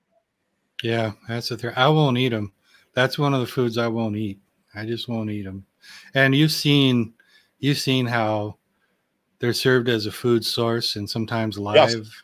They cut off that bag, and and the octopus is fighting as the humans eating it. Well, they Or- grow back, their tentacles do, which is amazing. How do you do that? Yeah, yeah. I guess their their genome is far more complex than ours. Well, the largest octopus in the world are right here in Puget Sound. And I was, right? yes, and I used to live at the lighthouse at Alki. And one day when it was real stormy out, I was seeing what I thought was a telephone log. And it looked odd because it was half light brown and half dark brown. And it was kind of coming in at an angle. And it didn't make any sense because it was going against the direction of the current in the surf. And then the midpoint of it were tentacles. It just swept out and the thing went under. It was an octopus I was looking at. How cool is that? But it was probably, I would say it was easily the length of a car. Wow. Oh, Wow, man, that big? That is awesome. Yes, they do. That is awesome. That's I've never I've never seen a wild octopus. Not out uh, not out and about. I've seen it in aquariums and stuff. Of course, Seattle's got that one uh, octopus that escaped. Went down a drain, was able to crawl out the aquarium. uh, Oh, out yes. the lid, Kayla. Somebody didn't fasten their lid either. And the aquarium and the octopus crawled out and then opened up the drain thing and escaped through the drain. Oh well, wow. an octopus has like a a cup that is approximately maybe an inch and a half, something like that.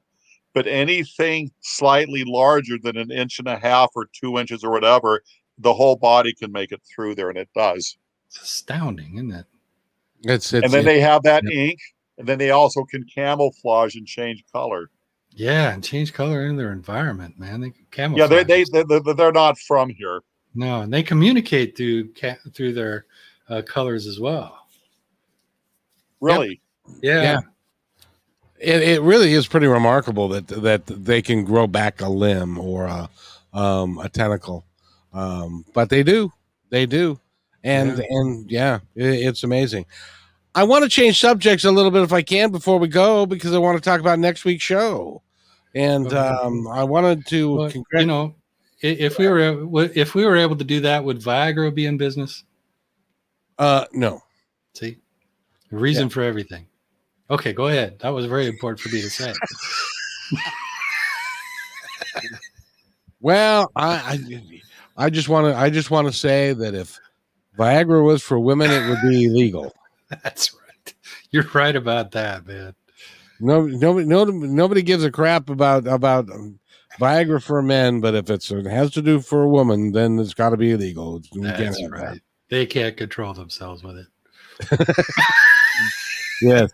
well, I want to congratulate you because uh, there's a guy that uh, I was introduced to yesterday, and we talked. His name is Randy Hathaway, and he's a good friend of uh, of um, of Eric Hall's.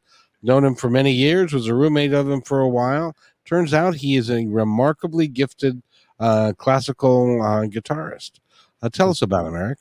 Well, yeah, he's a remarkable musician. Uh, he's one of those people that musicians know about. He's a, you know, not only is he terrific, he's just amazing guitarist, but he's a, he's got this gift of composition.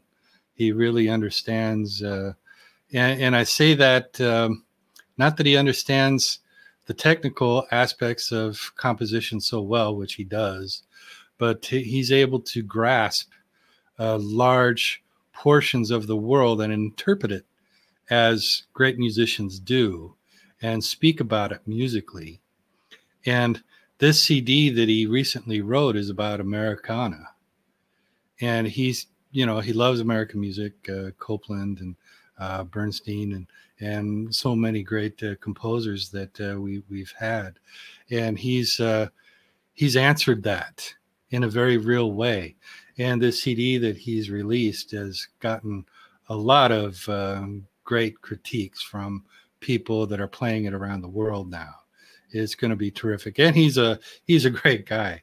I met him at school, and we we hit it off. We had this class uh, inner arts program, Cornish uh, Cornish College of the Arts. If people aren't familiar with it, it's an art school here in Seattle, and it uh, tried an experimental program uh, called Inner Arts, and they approached some of the students that they thought would uh, fit in well with this, or open it up to people that were interested in this, just to get it off the ground.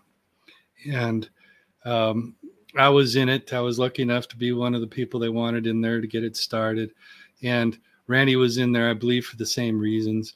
And the concept of that was, okay, this is the assignment. Come up with something for next week. And you know whatever group we were in five or six of us would have to come up with some thing that involved all the disciplines of of uh, art. Uh, you know fine art uh, theater theater production uh, music you know incorporate all those things and do something. That was the description. So which means do anything include everybody do anything.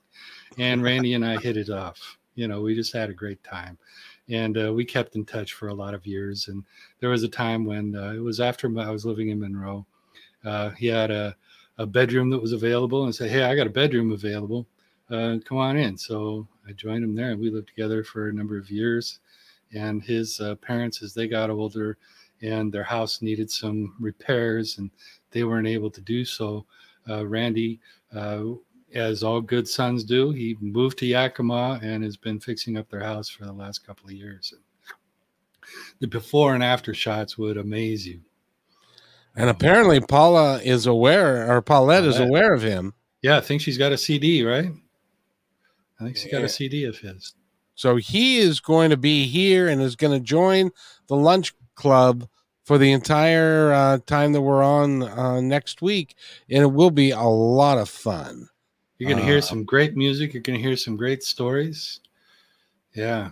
Oh, Eric, uh, you're the source of her information, as it turns out. apparently, apparently, you're in love with this fella, uh, which is very nice. Uh, but no, he's he's. I had a nice chat with him yesterday. He's very very talented. Uh, he he's got a he's. He, if you go to his website, which is um, um, randyhathaway.com, I believe. Uh, if you go there, he's done tons of interviews with lots and lots of people. And Eric, and Eric said that uh, a world renowned guitarist, when they come to town to play in like Benaroya Hall, or one of the, one of the points that they make is that they want to hook up with him. Yeah, they'll call him and say, "Hey, I'm in town. What are you doing?"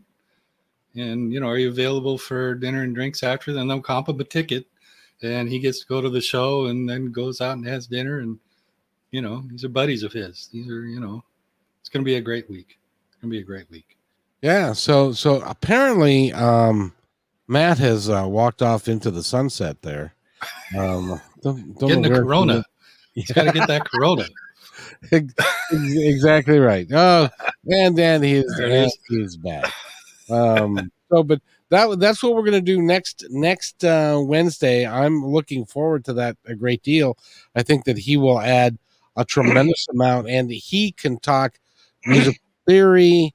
He can he oh, he's man. a he's a great composer. Um, he's one of those guys. That, and what Eric was telling me yesterday, he's one of those guys that doesn't play as much because he can't because he doesn't play all the time because he's a busy man doing other things he can't play up to his own standards and that exactly. that makes it very difficult for him to to play. So it's you know, eh, exactly. it, you know, but he's he's. I listened to parts of his his his double CD that is out there, and it's it's very very good. It's very very good. Yeah. So I got to do some artwork of his uh, artwork on the CD. Oh, good for you. Yeah, he's got one of my paintings for some because he released the CD, released the charts for the CD at the same time, so people could buy the music uh, and play it. And then each of these songs has a painting with, you know, that describes the song. And he had a number of his friends do the paintings. You know, his his dad did some sketches, and a number of his other friends all did uh, paintings or drawings about uh, the pieces of each piece of music. Uh, which which is really cool. Yeah. You know, and and uh, you know every every week we spend time together, Eric, I learn more about you. Like I didn't know that you went to Cornish. Cornish now they no longer exist, correct? Oh, shut your mouth. Cornish they- is forever. Are they still? yeah. Oh yeah. yeah. They're they're you know they're scaled down, but no Oh, okay. Cornish is Cornish is embedded. I will you. Cornish is uh, Cornish is here forever. That is a great school. It, it's really if uh, you had to categorize it, it's like a Ivy League uh, art school. And but they had they had problems there for a while, didn't they? Well, they always have problems. They don't have enough money because art schools, you know, their alumni, instead of going into business and making millions, they become artists and musicians that uh, are hungry and not making a lot of money. They buy uh, their, you know, the old joke where, you know, there's $5,000 of equipment. Musician has $5,000 of equipment in a $50 car. there's that joke and that's all real so there isn't a lot you know they don't have the resources that uh, you know harvard or some of those other great schools might have they just don't have the alumni that has money because let's face it even uh, the people that have gone there that have done well like brendan fraser i'm trying to think of some other people that went to cornish they just don't have you know people contributing um, it, it costs a lot of money to go there and they accept people from all over the world. But you can imagine that uh, the people that spend money on that are um, either people that have a lot of money or people that are dreaming that they're going to make a lot of money and they're going into art and they do art because they love it. And there's a lot of great artists that have come out of there and all kinds of uh, musicians and uh, fine artists and designers and uh, theater uh, production people. But uh, as far as earning the money, society at a whole doesn't uh, doesn't pay artists what artists feel that they should get. And they don't if you're a musician you had it it's it's shameful what's what's going on with them. I do have a real quick positive story to tell you guys. Yeah, i'm not sure i'm not sure if you saw this on cnn yesterday. Did you did you either of you catch this on cnn No. well over the weekend the uh, moratorium on evictions Oh um, yeah, um, expired yeah. and they weren't and they weren't sure if they were going to put it back. Well cnn went and talked to a lady and her three kids all i think the oldest kid was 10 and 7 and 5 and this this lady was a dealer in vegas and um, because of the covid and stuff she got laid off. She hasn't been able to find work. She pawned her car. She pawned all of her furniture. She was Oh. actually um, trying to make rent by giving blood. Oh my god. And so CNN was talking with her. She was in tears. She didn't know where she was going to go. She didn't have family in the area. Um, and they mentioned at the very end of the segment, uh, because the, and even, even the, the person doing the interview was crying. The gal was crying. The kids were, were kind of oblivious, but they're kids, um, and stuff. And, and, and so at the end of the segment, they, and that they said, uh, now she does have a GoFundMe page. Oh good. The next day, they go back and interview her again, and uh, overnight, because of the story that she told and the desperation that she was in, she needed two thousand dollars in order to pay her rent, or she was going to be evicted, and she had nowhere to go. Uh, when the interview started, it was Brooke Baldwin who was doing the interview uh, on CNN. And when the interview started, she had $82,000 in the GoFundMe page. Whoa. It was, she was crying and she was so thankful. And they talked for about 10 minutes. And before they ended it, uh, Brooke Baldwin said, when we started this interview, you had eighty-two thousand dollars in your GoFundMe page. Now there's ninety ninety-seven thousand thousand dollars in your GoFundMe page, and so she's going to be okay. And I think she's going to set it up so that she can help other people That's that wonderful. that are that that can't get a job and and and they're they're in in danger of being evicted. And then I find out today that uh, President Biden has um, made uh, some concessions uh, or has changed the rules a little bit so that the uh, um, people can't be evicted quite so easily yet. But that's that's my feel good story for the day. No, that does fit. Take that, crows. Crows, you may be smart, but you can't raise ninety-seven thousand dollars in twenty-four hours. Let's see you do it. Go fund me, crows. Yeah. Wouldn't that be fun? And see, and and Kayla's right. You know, you have to look at the fact that there are good people still that are out there. There are a lot of good people out there. As much as I jump our shit, there's a lot of good people out there. You jump our shit. Yeah, I give humans a bad time all the time. We suck. But there's a lot of good humans. There's a lot of good humans, like you too, like Matt and Kevin and Kayla. There's there's good people out there. Yes, And Paulette. Paulette's a good egg too. Exactly. We enjoy having her on the show. She's our number one uh, fan and uh, and stuff. One of these days, they're going to make her come on. Um, but uh, um, let's see some. Kayla loves her Wednesday crew. Well, we love you too, Kayla.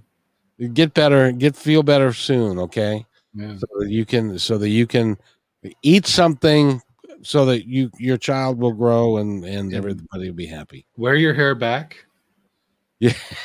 i think she probably figured that part out There's some sympathy for you. Wear your hair back.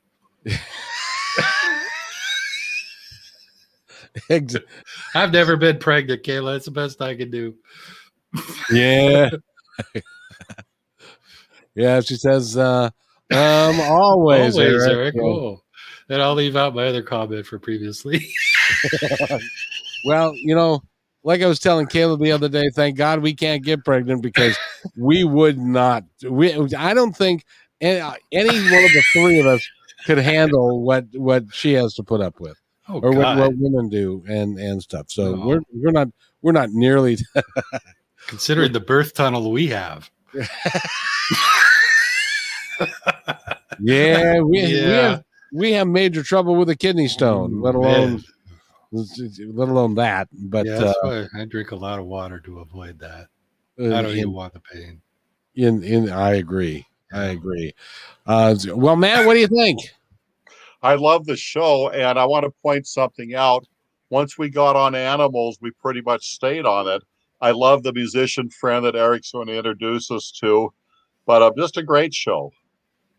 Yeah, it's been fun. It's it, it has been fun. So anybody ha- any one of you guys, Eric, it's your time. Give us a something that you'd like us all to know. All to know about animals, listen. They're talking to you all the time. All the time. Even when uh, they're not like, uh, I know Sheba is keeping an eye on me right now, and I know exactly where she is without even uh, looking for her. She's uh, she's under the end table to the left of the sofa in her favorite hiding spot. I know that she's there because I can sense her there.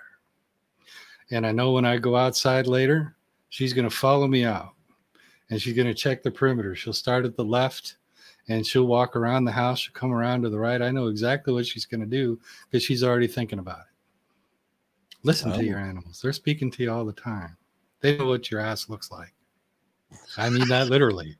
They know what your ass looks like. They they do. and they, uh, Matt, A big thank you to our Paulette.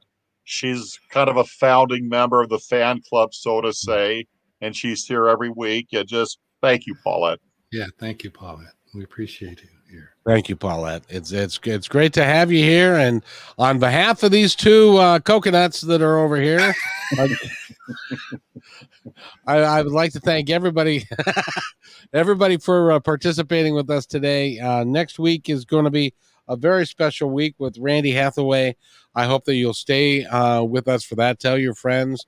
Um, we have fun doing this, and uh, and would like to thank especially Kayla May for contributing, even though she's not with us in video, she's with us in spirit. So, Kayla, you feel better today, and, and really take good care, and and maybe something like this and a rope around. then you could get out and be portable. Oh boy! You nobody know would what? ask. I'm sure you could go to the grocery store and nobody would ask. Somebody is going to is going to get you for that. That was that was quite a yeah, The- but it's it's it's it's I, I can't imagine it. I can't imagine it. I I'm I'm so wimpy with getting sick and stuff.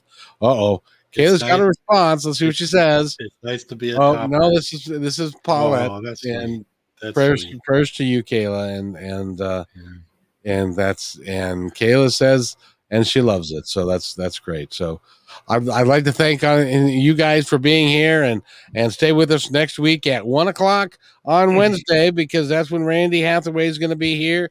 It'll be now if God willing and uh, Kayla feels better, she'll be here as well. She's and uh, stuff. So we're looking forward to putting all of that together and and she's doing the Gloria Gaynor song "I Will Survive," um, which I told you that. eh, Never mind, I don't need to go into that story. Um, but um, Kayla, we know you'll survive. We just feel sorry for you, my friend. It's it's it's a tough it's a tough deal. It's a tough deal, but uh, take take that anti-nausea medication, which probably doesn't work for anti-nausea, uh, but you know I don't know. So anyway, I hope everybody has a great week, and we will see you next when next Wednesday at one. Take care, everybody.